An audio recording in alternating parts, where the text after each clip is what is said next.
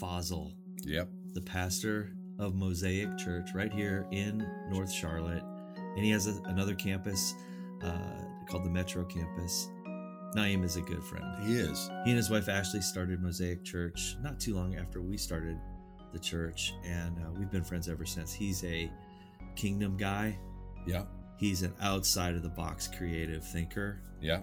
He is Pakistani born, raised as a Muslim in Kuwait. Uh, came to the U.S. in '92. He tells some of that story. Yeah, Uh, he tells a little bit of how he got saved, but mostly what he's doing now, what they're doing at Mosaic. And we dove into the new series that he's teaching on right now, Reimagining God, which yeah. very much fits what we're See, I have a suspicion that he's been listening to this podcast and he just steals stuff and then That's says, "Oh, on. rethinking. Yeah. No, I'm going to make it better. Yes. Reimagining." Right, and we can say that about him because he's not here to defend himself. That's right. but uh, he's an outstanding communicator and just does not have an ounce of religion Yeah. in him. yeah, And uh, I think people are going to love this. yeah, and he, he loves well, and his passion is that people would know they're loved. But it's as much about becoming. He talks about that in this Mhm. podcast about becoming. Yeah. And then even the name of his church, Mosaic, it embodies his culture and his ethos in terms of all people from all tribes, from all nations belong in this beautiful, broken mosaic to come together Yeah. and experience Yeah. the love of God. Yeah. So we dove into sin consciousness, sin focus, as opposed to discovering who He is Right. and our, uh, and who we are in Him.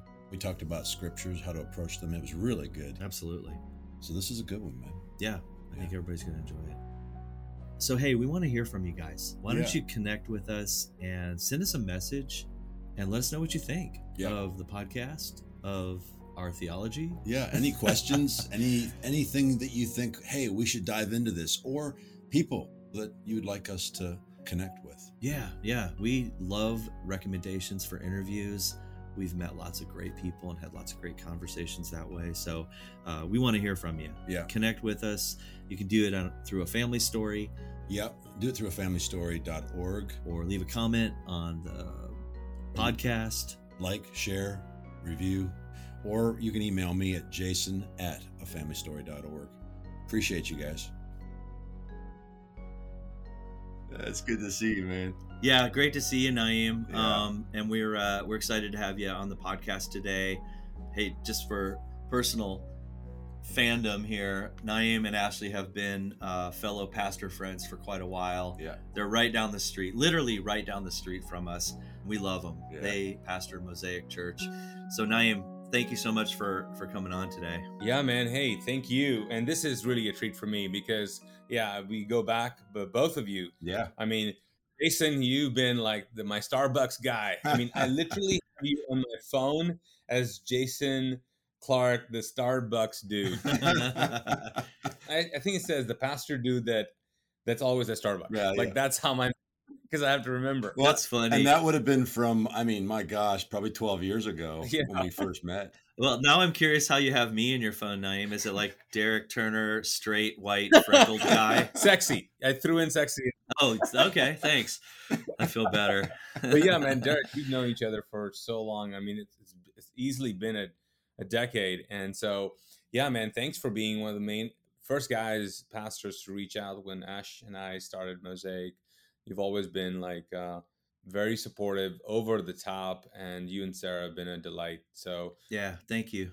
really, I mean, I know some people, some pastors are like excited about that you're you're planting, and they say the things, and you know, I'm guilty of that too. But then then it's guys like you and people like you who are like really mm, uh, show it and support and show up to our services and promote our stuff. And so, Yeah. Yeah. really, man, thank you. Well, it's a pleasure because you're a kingdom guy. We're building the kingdom in the city together, and um, I love the heart of Mosaic and and your heart as well. Uh, we were just talking about Naeem's book, Ex Muslim, Yeah. and uh, Yeah. which is a just a great testimony as to your own conversion. Uh, I don't know if we want to get into that today. Yeah. Maybe we'll just make people buy the book. Like Well, you gotta buy the book to figure it out. Make them, make them buy. Make, yes. if I could, I would. It really is a phenomenal, phenomenal testimony uh, and journey that Naeem has been on, and uh, to see him now pastoring with beautiful family and a, a beautiful church that truly is a mosaic church uh, in in our city. Um, it, it's a great, great story Yeah, that man. you have, Naeem. T- tell us, because that's where we we we met, uh, and some of our deeper conversations were probably what was it six years ago when you were writing that book? Seven years ago? Yeah, seven years ago. Yeah, so um, so just background. I know I'm Pakistani. Um, uh, my parents are Pakistani. They moved to Kuwait. I was born and raised in the Middle East in Kuwait, and as a Sunni Muslim, and then came uh, to the states after uh, the first Gulf War, which was 1990. Iraq invaded Kuwait, and I uh, we found ourselves uh, as a family. I have two brothers, two sisters in Kuwait uh, going through the whole war. My brother, though, was the only one, my older brother, was the only one who was not in Kuwait when the Gulf War took place. He was actually in the States Yeah. because he got accepted to a college here. So, yeah, I came here and uh, after the Gulf War, got a chance to come here on a tourist visa and I wanted to figure out how to stay in college. And I had, in three weeks into me coming to the States for the very first time, this is like Charleston, South Carolina. I got uh, I had a radical like uh, uh, experience with Christ, um, which changed everything. He got attacked by demons. I mean, it's it's a it's a lot of sci-fi, bro. Yeah, yeah. And then uh, I got Jesus showed up in my room, and my life is not my own. Everything I'm thinking, life as I knew it, as a guy who wanted to do art for a life and and be a starving artist. Um, I ended up becoming a pastor. Yeah. that is a very quick breakdown of like some crazy dramatic things. One that of the things he neglected to say was that his school was bombed in Right. Kuwait, Yeah. Yeah, like literally bombed, right? Well, it blew up. It wasn't bombed. What see what was happening was that the Iraqis uh, were hiding ammunition in public schools because blowing up a school is a is a what do you call it? Uh, is a um, A war crime. Is that what they call it? right? Yeah. Well, well, the thing was the Iraqis were putting munitions in uh, high schools and and uh, middle schools, and the reason is, and the military was actually staying there Yeah. partly because school is a perfect system. You got a lot of these classrooms, a lot of rooms where soldiers can stay, big rooms, all of that. And no one wants to blow up a high school and then the world says they blew up a high Yeah. school. Right. Yeah. Bad optics. So when the Iraqis left, I don't know if you, re- I mean, uh, remember this or not, but when they left, they started just, they got all mad and they started blowing up and destroying Kuwait uh, as they left. So they burned, they started uh, lighting oil fires. If you guys ever remember that, I remember that. Yeah. Yeah. millions and billions of dollars worth of oil there and the whole country turned black i mean the clouds turned black we Yeah. were in that Wow. we had black rain coming down for a while uh, Wow. and one of the things they did was they blew up all their ammunitions which one of them was my school Wow. Wow. I know this story because I've talked to you. I've read the book. I've listened to you preach it. I've. I think when you first got here, you even had a DVD kind of sharing this story.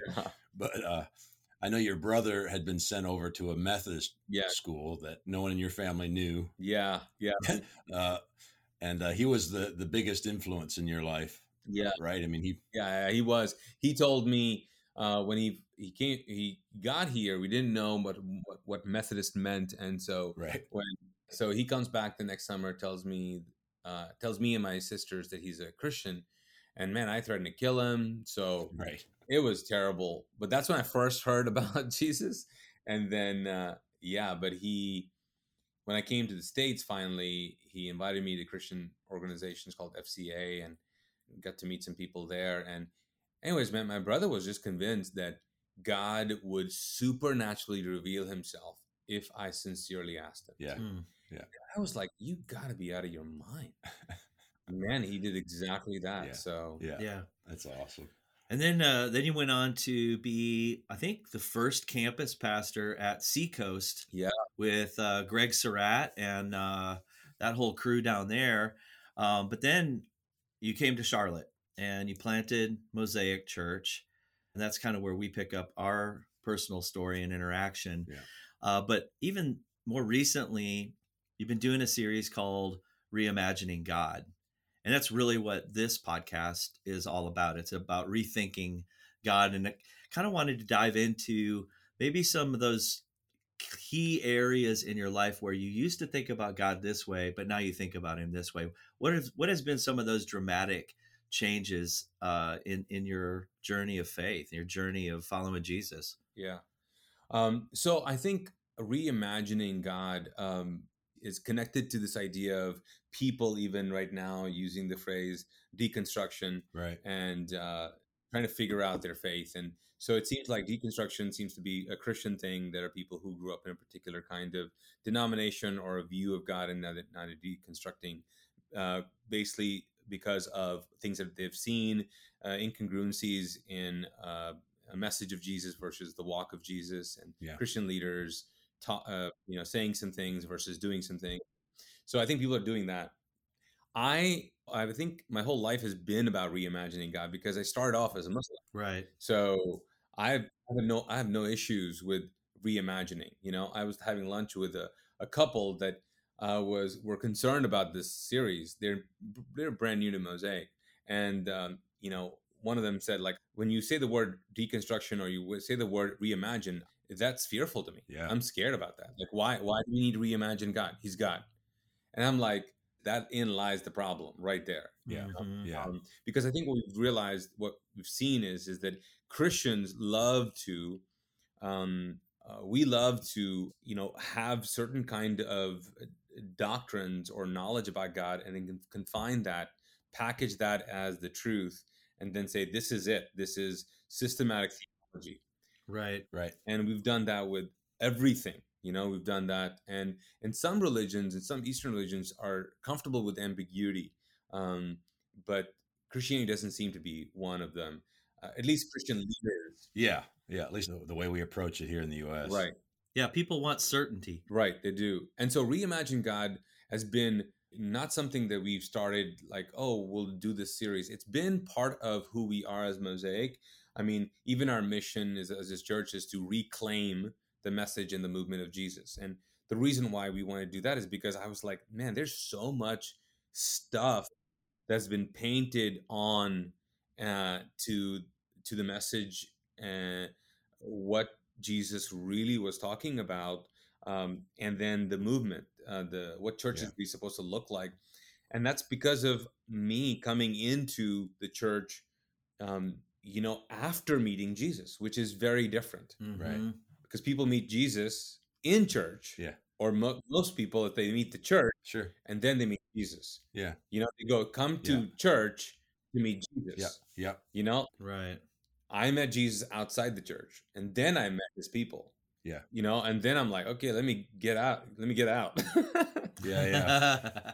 I've really appreciated your leadership and and uh, your heart for the love of God and how you pastor. And I love that there's there's room because this is something that's happening right now within the church, within faith. That there's people that are revisiting and re rethinking and reimagining. I actually like reimagining better, but but because of Western culture, I went with rethinking on this podcast title at the beginning because I thought I thought we're all thinkers. We think that's where where it starts, but reimagining is, I think, even more true. But but what I love you just described, and I'm, I'm going to quote you because you were t- told a story. I was listening to one of your messages, and you talked about running into a barista.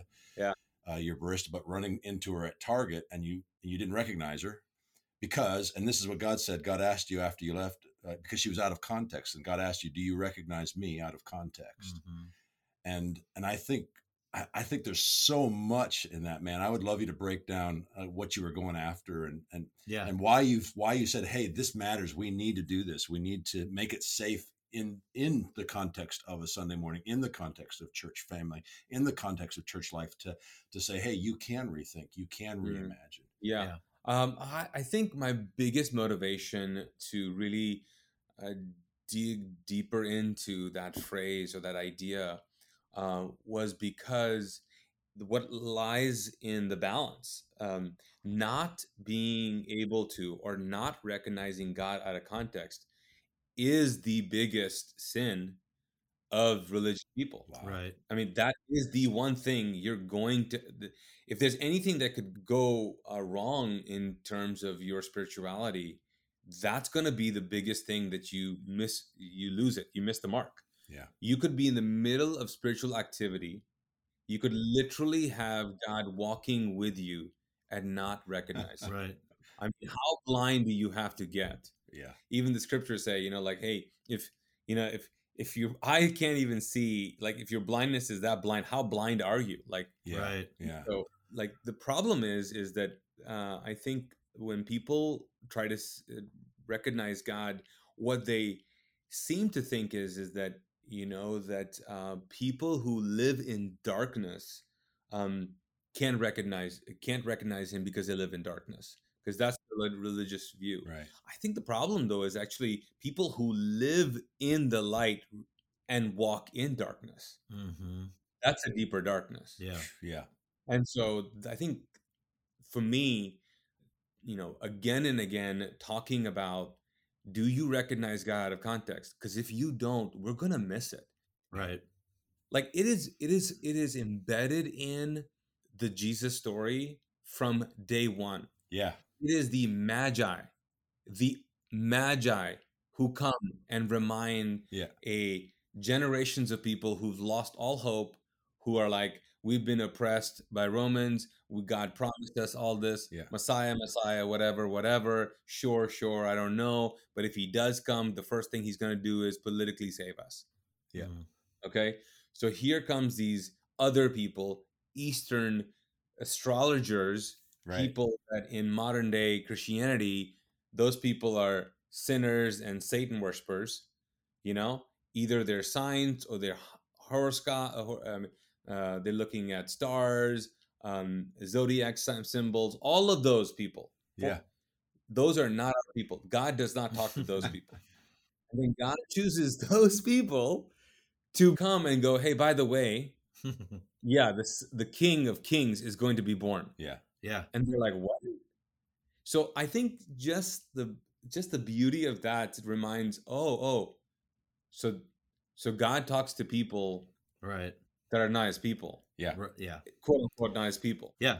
so i think if if a if religious highly religious people prayerful people people who are love god and love jesus and all those things i mean they find themselves clueless and on the other side looking in going how did we miss it Yeah. Yeah. that's what fuels me to go do you recognize god out of context because if you don't learn to do that it's not going to be good for us Yeah. I think I think that's actually something that Jesus dealt with when he talked about, you know, hey, people ask, when were you in prison and we visited you? When were you hungry and we fed you? And he said, if you've done it to the least of these, you've done it unto me. It's basically seeing that intrinsic value of the image of God in every single person. Jesus says, yeah that's me that's me that Yeah. you're you're seeing and i feel like that's part of this whole deconstruction uh movement per se that's happening right now is that people are coming hopefully coming back to this foundation of like jesus the embedded Yeah. qualities and natures of jesus himself or, or let's put it this way of god in the flesh god becoming one of us to rescue all of us the way that it's translated for me like it has changed my view now it hasn't only transformed me to, i love what rick warren says you know people talk about like which translation is the best translation of the bible? And he's like the one that transforms you. Like pick them all every one of them Mhm. what so that's the question i think we need to ask is what transforms us and then what is transformative in our winsomeness and in our message and in our lifestyle and our you know in this thing that we call christianity uh, I, I actually just like to say follower of jesus Yeah. now i think i think the word christian itself is heading the same direction as fundamentalist and evangelical but that's a whole nother podcast but here's the thing that it's done for me I walk into a room and I hear, in my heart, I hear, these are all people for whom I died. Mhm. And that changes everything. It's there's no more insider outsider. There's no more separation. It's like in our humanity, we have this common need. I've been awakened in my trust in what God has done. And now my goal is to help awaken you to a reality that you already have and already possess. So it really, really changes the way that you, uh, when you see people, you don't see them out of the context of God. You see them within the context of God. Mhm. For me, that's really, really given me new language uh, to to help people Yeah. navigate this time right now. And, and as a pastor, and I think you probably are fully aware of this, if you have people sitting down asking you about this reimagining God and where are you going with this series, I get the same questions. And really, where we're going is we don't want you to come here and experience God. We want you to go out the other six days of the week and help people experience God because you're taking yeah. Him everywhere you go. And so uh, it becomes way more missional. Yeah. It becomes way more, um, you know, Jesus oriented. And that really is uh, what we've endeavored to do yeah. with this podcast is bring people back to that foundation of Jesus is Jesus is perfect theology. If you've seen him, you've seen the Father. Yeah. Yeah. I love where you're going. I'm going to quote you here. This is from your week one. Jesus, and I don't know what the title is, but I wrote down Jesus as our Savior. And I think it ties into what we were just talking about because it's uh, you go after the dualistic good and evil, winners and losers, saints and sinners. But there's a quote I quoted. I thought, man, this is good. You said, uh, and I'm paraphrasing because I wrote it down quick and I didn't go back and get it exact. But this is this is Naeem Fazal, the spirit of Naeem Fazal coming. Nothing exact about me, but go ahead. he said, uh, "We have sinner and saint, but God sees oppressed and free." Yeah. And the, and it's it's a different thing that he's doing. He's not doing dualistic things. He's he sees all of us in Christ. It was a finished work at the cross, and he's after our freedom. You want to dive into that, man? Yeah, yeah. So uh, the reimagining God series has been really profound for a lot of our people, especially the next generation. It's like when my son and daughter every week go, I'm loving this. Mm-hmm. Uh, college students, when, you know, yeah. people, the next future leaders are going, thank you for this. And I'm like, okay, okay.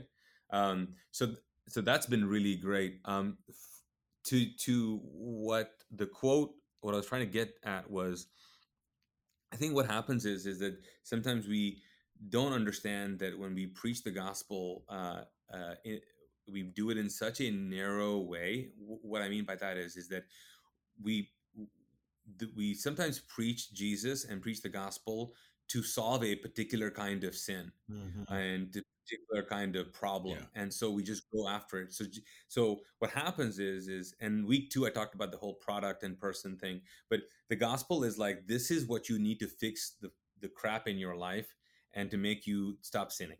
Right. So even a relationship, when you say Jesus is a relationship, not a religion, but you still need to apply him three times a day and you'll fix this problem. Sure. right. and so what happens is what we say is here here's the issue. And uh, the issue is you have a sin problem, we need to fix it. So God's motivation is sin. Right. So because you have a sin problem, God's motivated, so what he needs to do is he needs to save you from your sin because you are out of control. You were born into sin. You keep on sinning, you all that. And so he's going to give you the solution. The solution is come to him, pray, and he will save you and he'll just continue to save us. And so in that, number one, we just think sin is it's, it's sin. We, we preach sometimes that that sin is something who I am and I take sin everywhere I go right. versus I am being forced to live in a room called sin. Mm-hmm. It's not mm-hmm. me. I can walk out of that room, right? But I, yeah. I it's not me. So yeah. the gospel sometimes is preached. No, no, no. You take sin everywhere. More than the spirit of God, you take sin everywhere. Right. You ruin everything. You know. Mm-hmm. Yeah. And yeah. So then, obviously, the gospel is about saving me. Right. Because I can't help being horrible. Right. And I think when you take that, it just turns dark and bad, and you wonder why it becomes transactional, right? Right. I mean that it becomes a transactional gospel, sure. Where and it doesn't work because yeah, because we know that we have majority of people in counseling and on meds are Christians. So right. come on, like uh, I mean, there's right. yeah. I mean, not right. not the majority of the world population, but even just Christians who are. So what happened? You got Jesus. Did he not fix it? Right. So then people are like, well, I guess he didn't fix it, right. or I didn't apply him right, or whatever. So when I think of free and oppressed, I think that is what God's intention is. Mm-hmm. Like He has, He created us in freedom. He created us yeah. in um, living a full and reproductive and creative life. I mean, you know, I just talked about this the other day, and I got a lot of this information from Bema um, discipleship a group. But man, you just realize that in Genesis, God is in the beginning, God created the heavens and the earth, and the earth was without form, and the Spirit of God hovered. And then God said, Let there be light. And so you hear God's a creator, God's spirit, and then God is word. And that whole essence, you go, okay, so what is happening? So the what was the word? Well, the word was Jesus. So, oh yeah, so that's why God always said things and they were created. Mm-hmm. Yeah. Ah, okay. So Jesus is not just the the Son of God. No, he's the first. He's the firstborn Son of all creation. Right. Ah, okay. So Father's not just Father, Dad, guy upstairs. No, the Father of all creation. Oh, yeah. oh, got it, got it.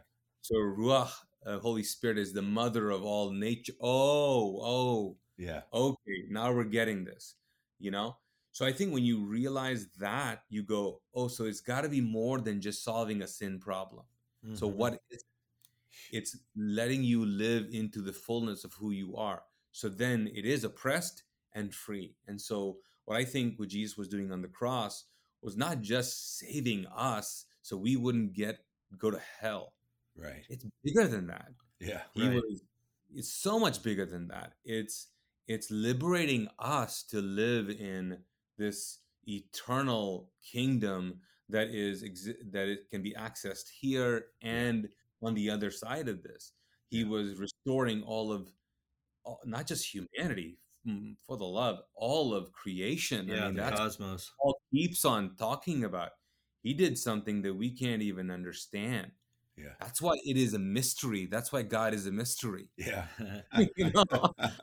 so anyways, I can keep on keep on going. That's good. Keep going. I hey, love I love it. I love your room example though, that it's not you're a sinner taking sin everywhere you go, but you're in this room called sin and salvation really becomes the opening of the door to leave the room and come into your true self, your true identity and um, escape the blindness and come into the light. I mean, yeah. uh, when you see it that way, then there are no insiders, outsiders. It's not like, well, we're in, we're family. Mm-hmm. It it brings everybody yeah. in. Yeah. Everybody's in, and then you simply have like, you know, awakened or blind, and and that makes it so much more yeah. inclusive mm-hmm. uh, as to what the problem is. I mean, I know people are going to argue with you and me left and right that no no i'm i'm an old sinner i'm just an old piece sure. of crap that you know i'm snow covered by the grace of god and i have you know i talk to my neighbors about this and my neighbors are like what do i need to be saved from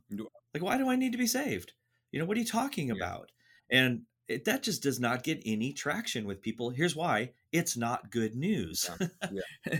and this i really is to me what's happening is this like reconstruction of what the good news really is and it's better than anybody thought right and you know i don't i and i don't think people should be afraid of it if they're afraid of it it speaks to fear it speaks to what has grabbed their hearts you know yep. The, unfortunately you know we've preached uh, we've preached the gospel of love in fear yeah. Even I think the first week of uh, Reimagine or second week, I'm not sure.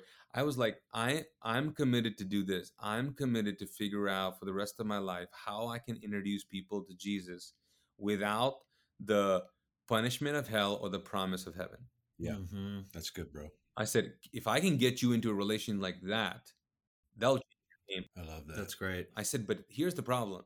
Uh, when we you present the gospel of Jesus and you say it's a relationship, mm-hmm. it's a mm-hmm. relationship who in the world starts a relationship with so um if you don't believe me you're going to hell like who starts a relationship with benefits and loss yeah yeah right yeah who starts that that's yeah. transaction that's transactional. That is not a relationship. And by the way who also i mean i did this last week. Who starts a relationship like this? Um so I know you're terrible and you're just you just you are so flawed and you're I, get it I get it. You know you're a born sinner and you I mean, if, not, if I just turn around you're, you're into something you're probably getting drunk and naked. I mean I know you are just all kinds of nasty but but I'm gonna choose to forgive you and I'm gonna choose to love you right so let's do this Welcome to the good news. Yeah, welcome Yeah. to the good news. You know why I think that happens, Naeem? I think because even Christians have had such a mistaken view of Holy Spirit. And they think the Holy Spirit is inside them to point out every flaw oh God. and to, you know, let them know of every mistake they make.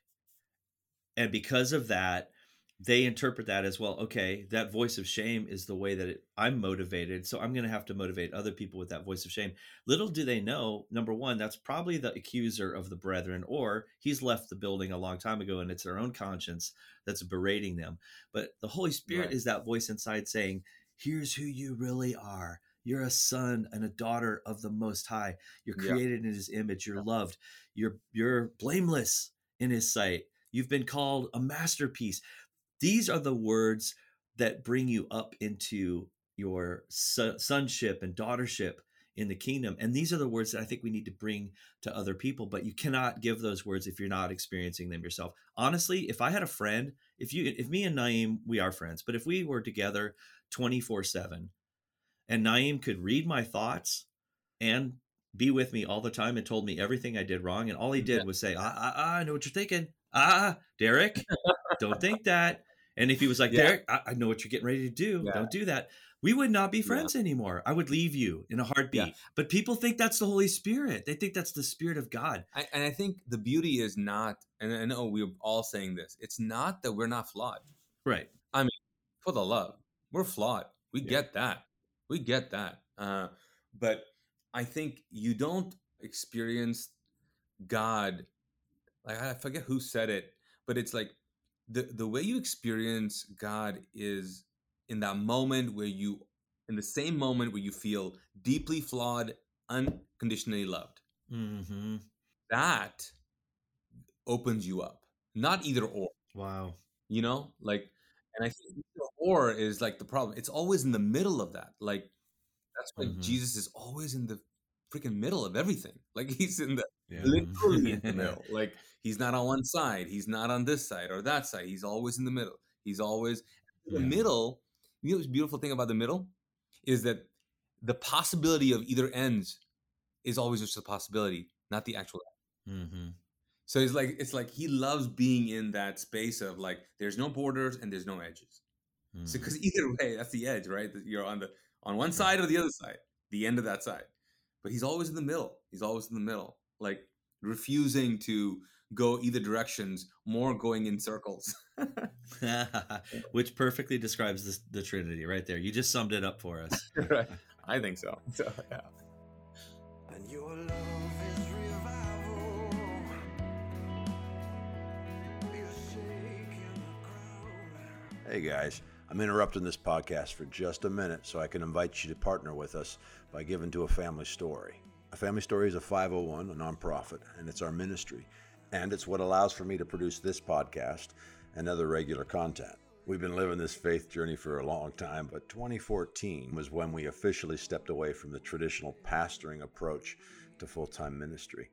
It's been fun. This journey's been wild. And this last year was no less faith inducing with COVID affecting travel and speaking. And it's been good because, hey, we started a podcast. Our passion is to create content catalytic for an encounter with the always good, transforming, reconciling love of our Heavenly Father. And so, our heart through this ministry has always been that through speaking, writing, film, and music, we're relentlessly sharing the goodness of our Father, the good news. Your giving goes directly to support this podcast, as well as written content, discipleship content, teaching small group messages, articles that we release weekly, and also the book I'm writing. I'm excited about what I'm chasing down right now. We appreciate all the support, whether it's sharing, writing a review, following us, signing up for our email list, or financially. We just love being on the journey with you. If you want to give to a family story, you can go to afamilystory.org, afamilystory.org, and click on the give button. All right, thanks, guys. Let's get back to the podcast.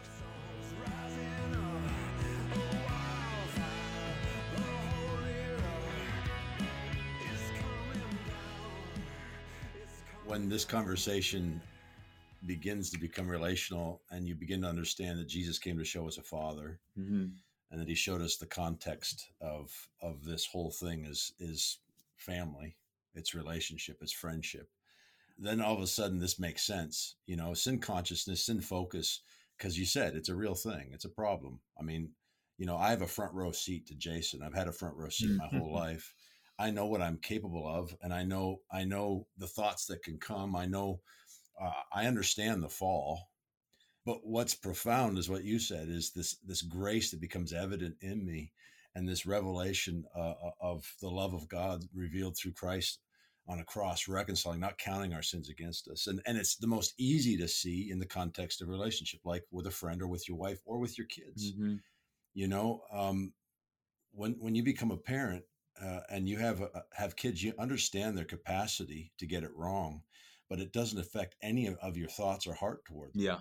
And I find this this language really translates when you're talking about about sin and you're talking about sin consciousness. You know, here's the problem. I was taught from pulpits that I was sin I was a sinner that that was my DNA that's my original brand that there's I wake up in the morning and like you said if you turn your back that's the thing that I'm going to do Yeah.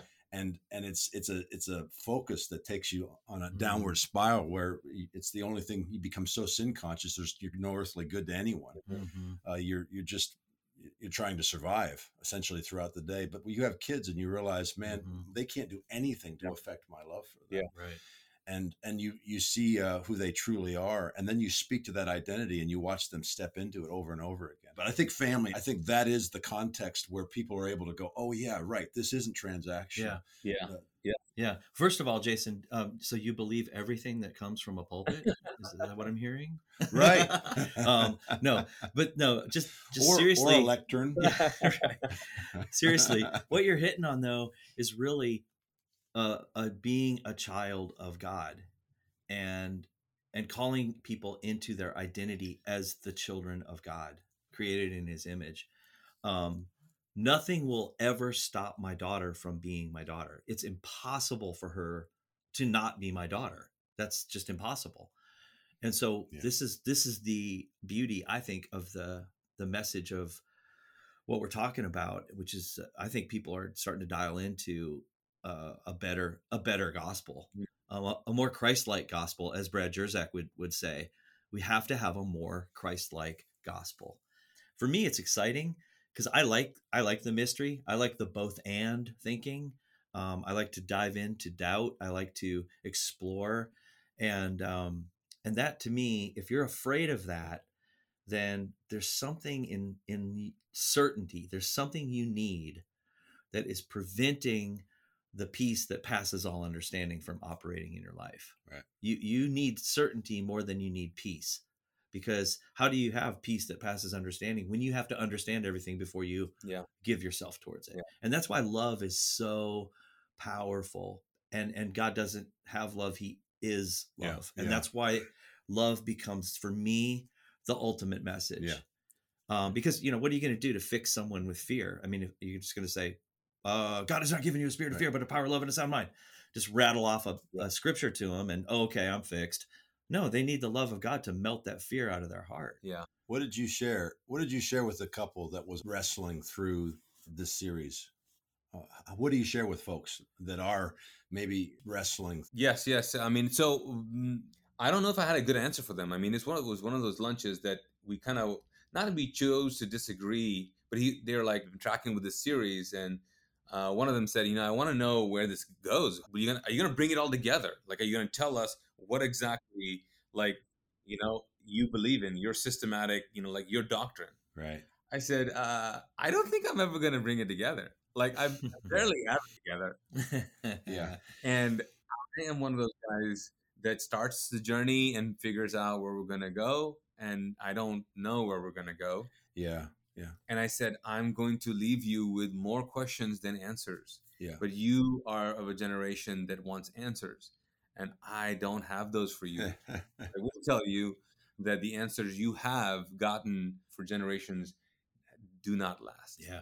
and most people just pretend to be satisfied with those answers. They just go about their business. Yeah. Just pretending um, that jesus is working for them when all all he's not.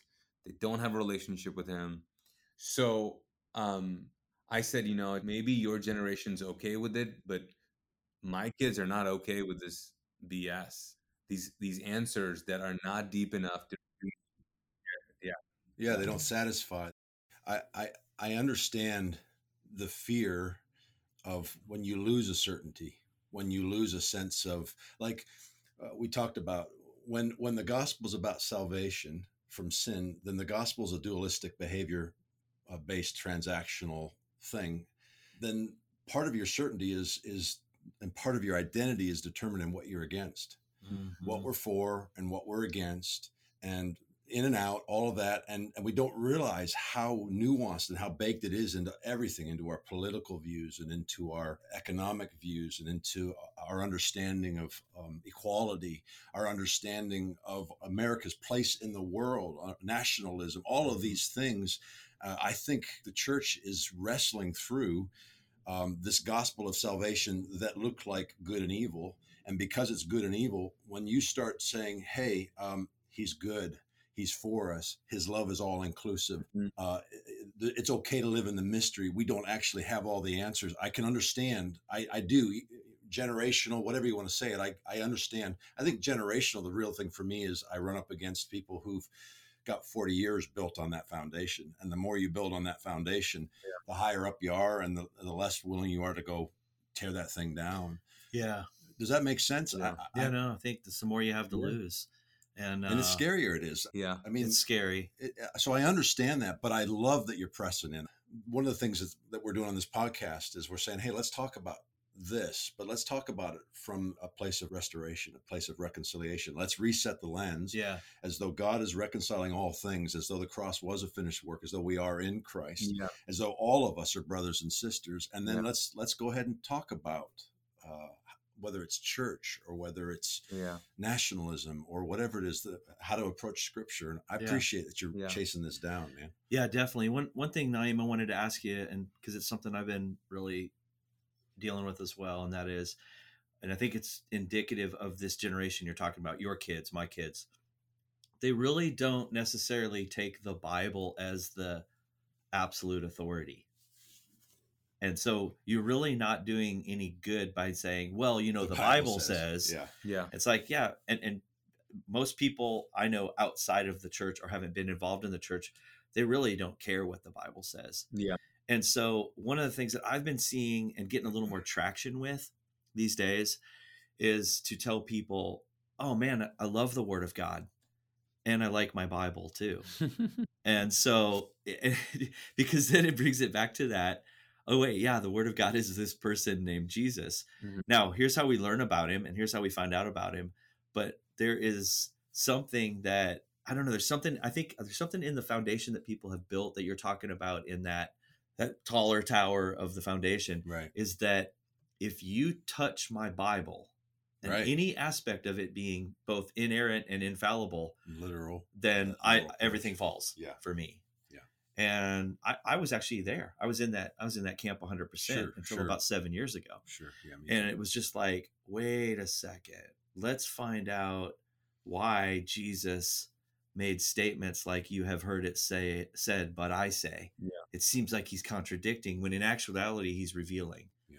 And so um, where have you come and landed on that dealing with the Bible scriptures um, as the ultimate authority or foundation? Uh, what, where, where do you, how do you handle that kind of question? Yeah, yeah. I, I had to explain not not a whole lot, but um, I had to really break down during this series the the idea of you know the the Bible, uh, the collection of books, not being the Word of God. I mean, it's endearing to say that, but it's not really true. Um, the Word of God is obviously, like you said, Jesus. We find that clearly in Genesis. Then then John mimics that in the beginning was the Word, says it again. yeah, Uh, Revelations closes it up with, and his title was the Word of God, Jesus. I mean, it's all wrapped up in that. So, I think for me, uh, I think people have a hard time understanding that the message of Jesus and what God has done um, has to transcend not just generations, but also environments and also people's uh, situations. Yeah. And so saying like knowing reading your Bible, like people have said, you know, good people have said, hey, if you want to know God more, read God's word more. Um, that statement, okay, let's take that one. That's one statement. Sure. Another statement is is like my faith. You know, if the Bible says it, I believe it. You know, uh, it builds up my faith. Uh, it's the anchor for me. Your word is a lamp into my feet. You know, the whole thing. Just want to take all those three statements and say, having access to a Bible is a place of privilege. Number one, Yeah. People don't understand that. Mhm. They go, "What are you talking about?" I'm talking about the fact that people don't have access to the kind of Bible that you're talking about. Right. They don't. So, Yeah. number one, God would never take a tool Right. and now call it essential. Yeah. a relationship with Him. I don't think people understand it, even the especially the Western world. Nor do they just stop and go, "Ho, ho, hold up." So, how did the movement of Jesus start? How many years did they didn't have these collection of books? Mhm. oh, what was the animosity between the people who were Jewish people moving in the direction of Jesus and literally discrediting, in a sense, or not doing what the Torah told them to do? I Mhm. mean, Right. Sabbath being one of them. Jesus broke, Yeah. Mhm. literally, technically broke it, Mhm. but he was fulfilling it because he was making it about people Yeah. and not the practice and all that. So if Christians don't have a deeper understanding of that and a freedom to go, oh, oh, oh, this is a inspired tool that God Mhm. has used Mhm. to encourage my faith. It is not what I anchor my soul on. Yeah. Oh, That's good. okay. Problem is we have anchored our soul, and here's what happens when you anchor your soul on a text. The text becomes uh, sorcery. Right. You say it a certain way to get what you want. Yeah. So these stories and these conversations become like incantations. Yeah. That you call in the spirit in Jesus' name. People don't get that, but that's Harry Potter, like 101 like you have to say this scripture like this way right. to do that. So i think if people understand okay hold on this is not just western we, this is a global what, are- what are we really saying here? I think it's all again de- having deeper thoughts. And then i mean if you go back to our to our history i mean you've got orthodox catholic and protestant and we are like a little branch off of that. Right. so we're talking centuries and centuries history that we are discrediting. Yeah. Right. Yeah. You know, as we say, my Bible tells me. What do you even know where, how we got that, bro? Right. Yeah. It doesn't take away from the scriptures.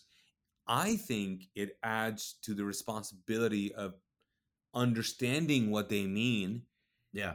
seeing the character, the true character of Jesus, and then actually flipping, living it out.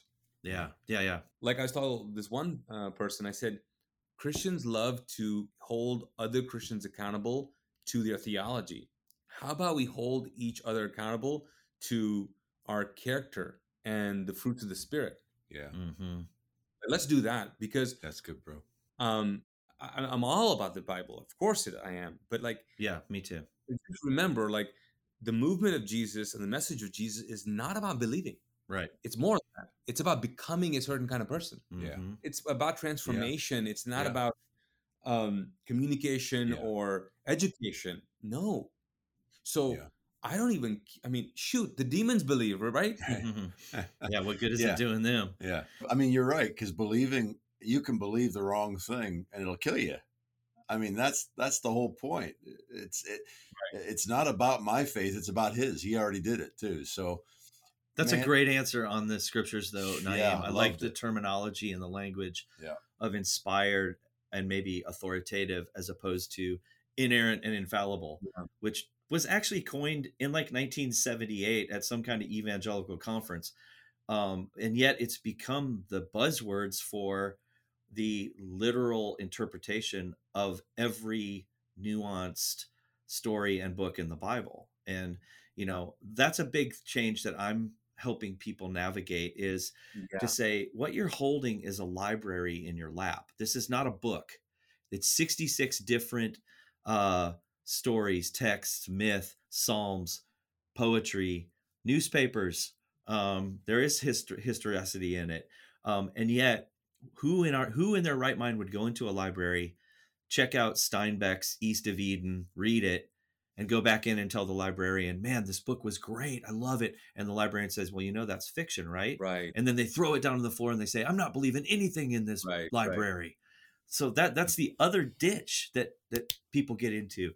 So I, that's where I love the both and kind of thinking. It it invites mystery and invites question because here's the thing I've found: Jesus can stand up to any question because he is the truth. Yeah. And so really that's that's where my foundation lies. Yeah, so true. I mean, here's uh, one last thing I say about the the scriptures and the Bible, and and uh, you know, you don't want to take away from what that has allowed people to. Uh, the Bible is, like you said, it's a la- it's a library in your lap, and so it does consist for sure about direct quotes of people what they heard God Yeah. say to them or to a group of people. So it's there's power there's that word in there. So it's you see christ in there. So the so christ the word of god is in the bible. Correct. i think what people need to understand i, I think is is that the, the the the bible together even uh tells a story. The torah tells a story and it's telling stories and there's a big story and it tells a story. And because stories don't have to be true to uh communicate truth. Yeah. That's why Jesus always told stories. Yeah. Yeah. He made up stories Yeah. to Yep. tell truth, Yeah. like to point out truth. Yeah. It's not that the stories were true. No, the stories weren't true.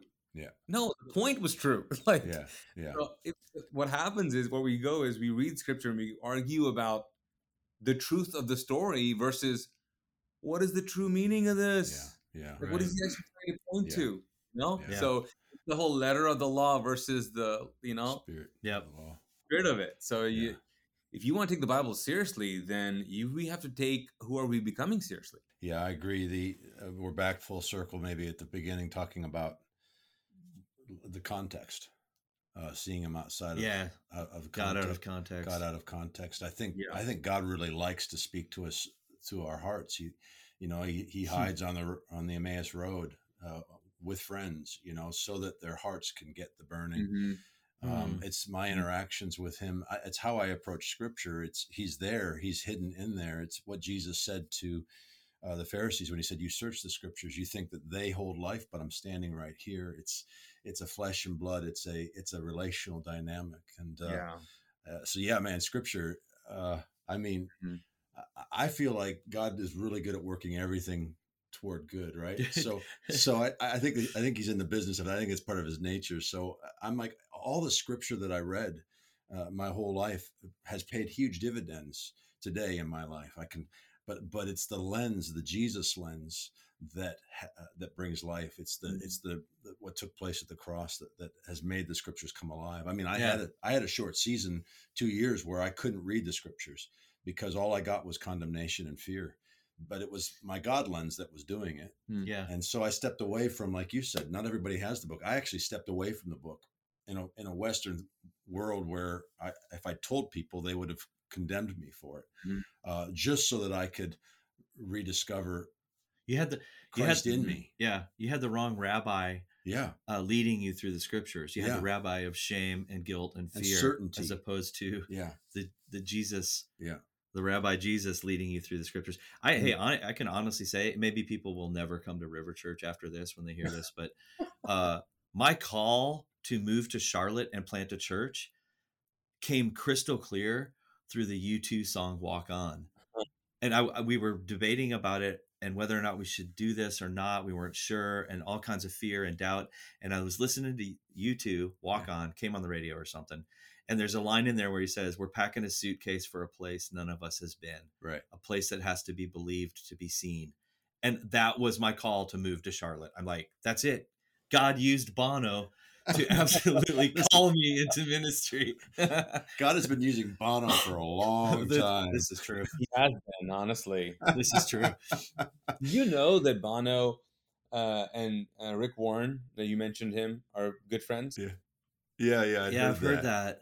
Yeah, You also, like I was on their campus uh, because I was I suppose I spoke uh, uh, a while back, and he bought Rick for his fiftieth birthday.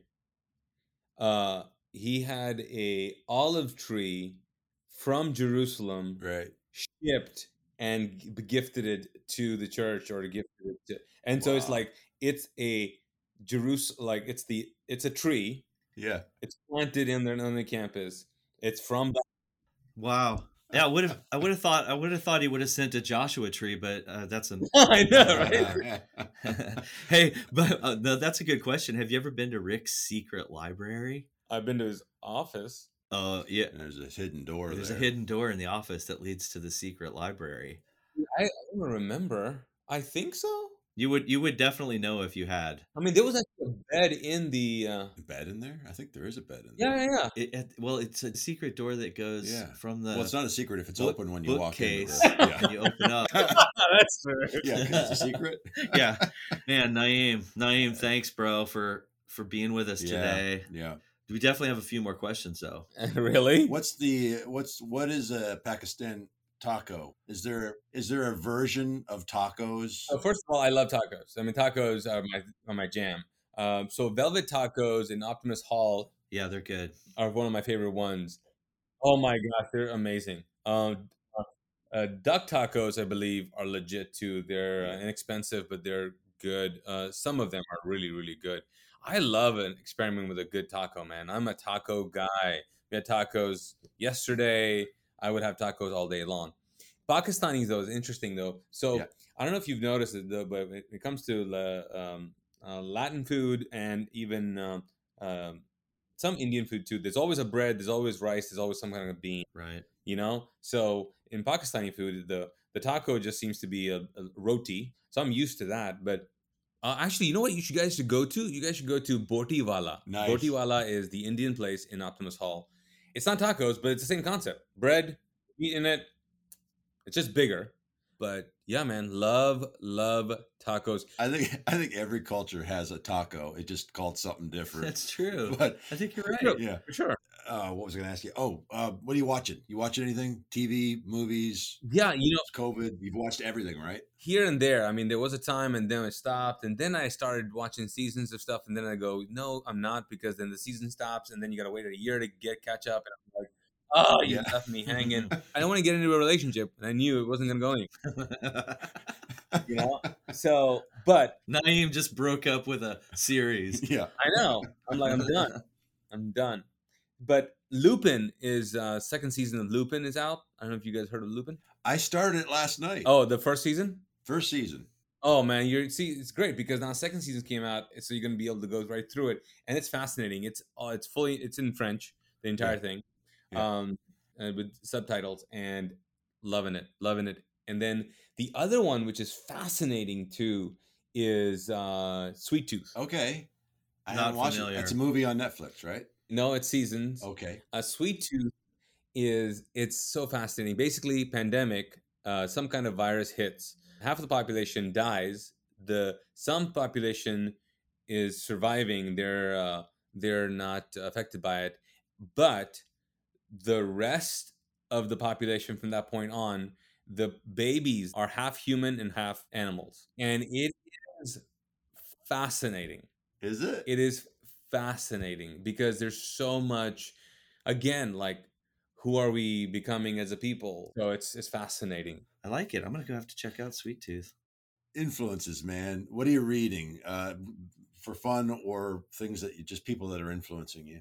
Yeah i mean right now i'm going through a podcast this it's it's called bema i mentioned it earlier uh bema discipleship. Have you heard of it at all? Mm-mm. it's by marty solomon. He is a jewish uh, follower of jesus with another guy um, but it's seminar it's seminary courses basically Wow. but it's he's going through genesis in the original hebrew. And so some of the things that you guys talking about blow your mind. Some of the things i've mentioned uh, got, i got from him That's awesome. yeah right now that's what i'm going on i do audible books a lot the last one that i finished was actually beth moore's chasing vines Hmm. I think I've done most of, if not all, of Richard Rohr's books. Mm. Yeah. Awesome. Um, but uh, yeah, man. Um, You got a podcast too, right? yes, yes. Um, so Naeem Fazal podcast. Yeah. Not not a cool title like you guys. um, and it's fun. It's been it's been good. Uh, just wrapped up a, a season of darkroom sessions, talking to some pastors about just dark times uh, in their life, but not dark times, but like just talking about the whole green room versus the dark room. Mm. The green room is where people want to get to, and people act a certain way. And I was like, oh, people would love to be in a conversation in the green room with leaders, but I was like, actually, that's not true because they're all fronting, including me. Right. Like they're all like just pretending to be bigger than they are in the green room. That's what people do. But the dark room is more like, oh, this was a dark time and God used it. That's where the whole dark room negative Yeah. negatives are developed there, photography, all that. yeah, yeah. So developing guy, your your character, where's what's the dark room? So finish that.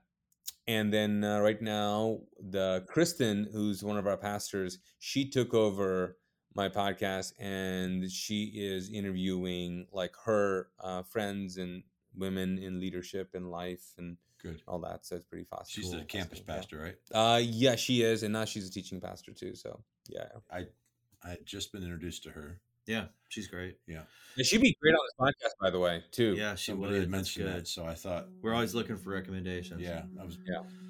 Where do we find you, bro? Yeah, so um, you can Google me. You'll find all kinds of videos. Some of them are true. but usually it's just Na- it's Naeem Fazal uh, on Instagram, on Facebook, and online. Uh, but naeemfazal.org. But Yeah. usually on Instagram and Facebook is probably Yeah. Man, buddy, thank you so much for Yeah. taking the time. And uh, Yeah, we love talking like this. This has been really, really good. You. Catching up with you, bro. Yeah, so good. Really. Hey guys, we're so glad that you are joining us for season two of Rethinking God with Tacos. Uh, you can find me, Derek Turner, at rivercharlotte.com. That's my church. And I'm on all the social medias Yes. as Pastor Derek T, D E R E K, Pastor Derek T. Yeah, and uh, he's a Twitter savant. You got to follow him on Twitter. I'm also on Twitter uh, at Jason Clark is, uh, and you can find all of these podcasts, including season one, on all of the platforms. You can also go to afamilystory.org and everything's there. If you sign up for our mailing list, we send out a weekly email that has uh, articles, podcast information, and uh, we also let you know about new books coming out or events that we're uh, connected to. So, Yeah. uh, like, share, retweet, and uh, and man, if you could write a review, it, it actually does something for the rankings. It, it, It makes does, more yeah. available. So, But a five star review, of course. Yes. You know, if you can't write a five star review of something, like just don't even write don't review. don't worry don't worry about it. Yeah. yeah. It's kind of like if you can't say something nice, Don't say Don't anything, say at, anything all. at all. I, I like that, and then apply that to this podcast. Definitely. that's my motto. That's I like what it. I do. I love it. So, love you guys. Appreciate you coming on the ride with us. God bless.